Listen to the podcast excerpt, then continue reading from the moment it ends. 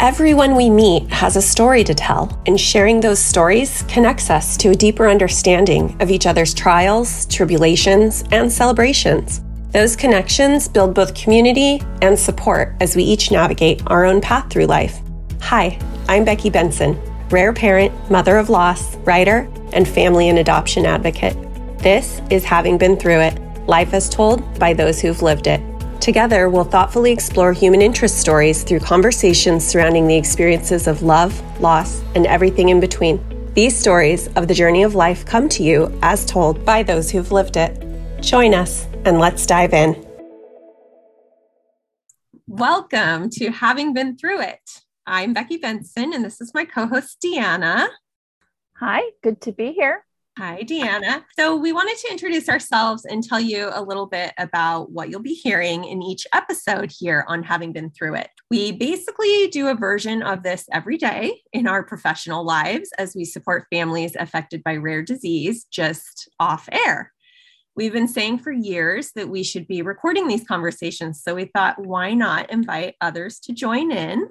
Ultimately, creating a soft, supportive space for all those who find their way to this podcast, both guests and listeners alike, to land. So for the record, Deanna and I both work for the National Tay-Sachs and Allied Diseases Association. We've known each other for, gosh, thirteen years now, beginning when my family was one of those newly diagnosed families of a terminally ill child. And Deanna, you reached out to me and brought me into the fold of the rare disease community. I'm so enamored with hearing everyone's stories, and I truly believe opening up and listening hard is what breeds community and connection.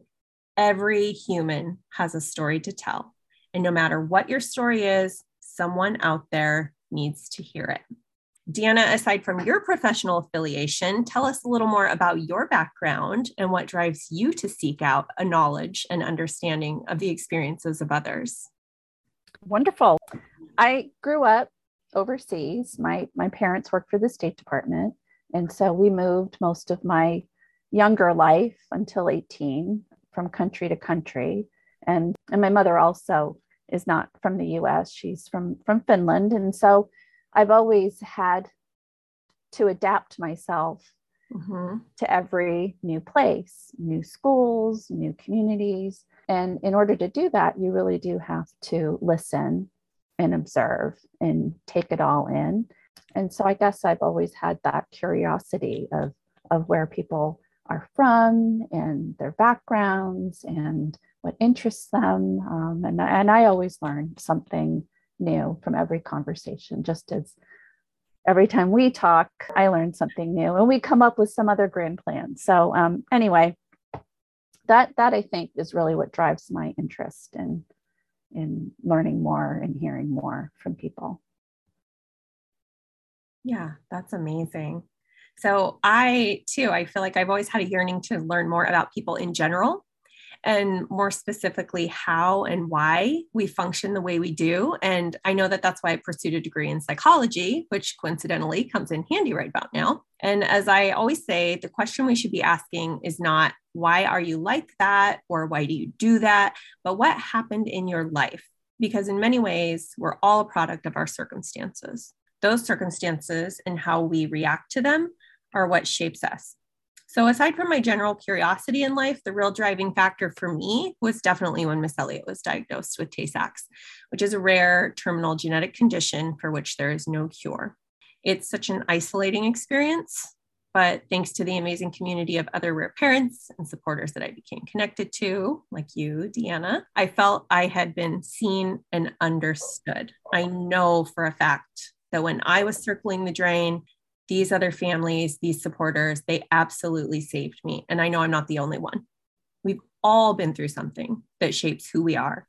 And exploring these stories offers that same connection and community to all. We have so much to learn from each other and so much support to offer each other. It's our duty as humans. Yes, I think that especially now too, with living through this pandemic, that we're craving that connection even more. And I, in a way, I feel more connected now to people than I ever did mm-hmm. before COVID hit, which is an odd thing to have to say. And I, I think starting this conversation with this podcast and inviting people in to connect with. It just, we need this. I think it's more, more now than ever. Yes, yes, yeah. We are showing up and we are listening hard. So we have some really interesting and evocative guests lined up, and we cannot wait to share new episodes with you all that focus on a range of topics, such as love, loss, resilience, addiction, mental health, motivation, and so much more.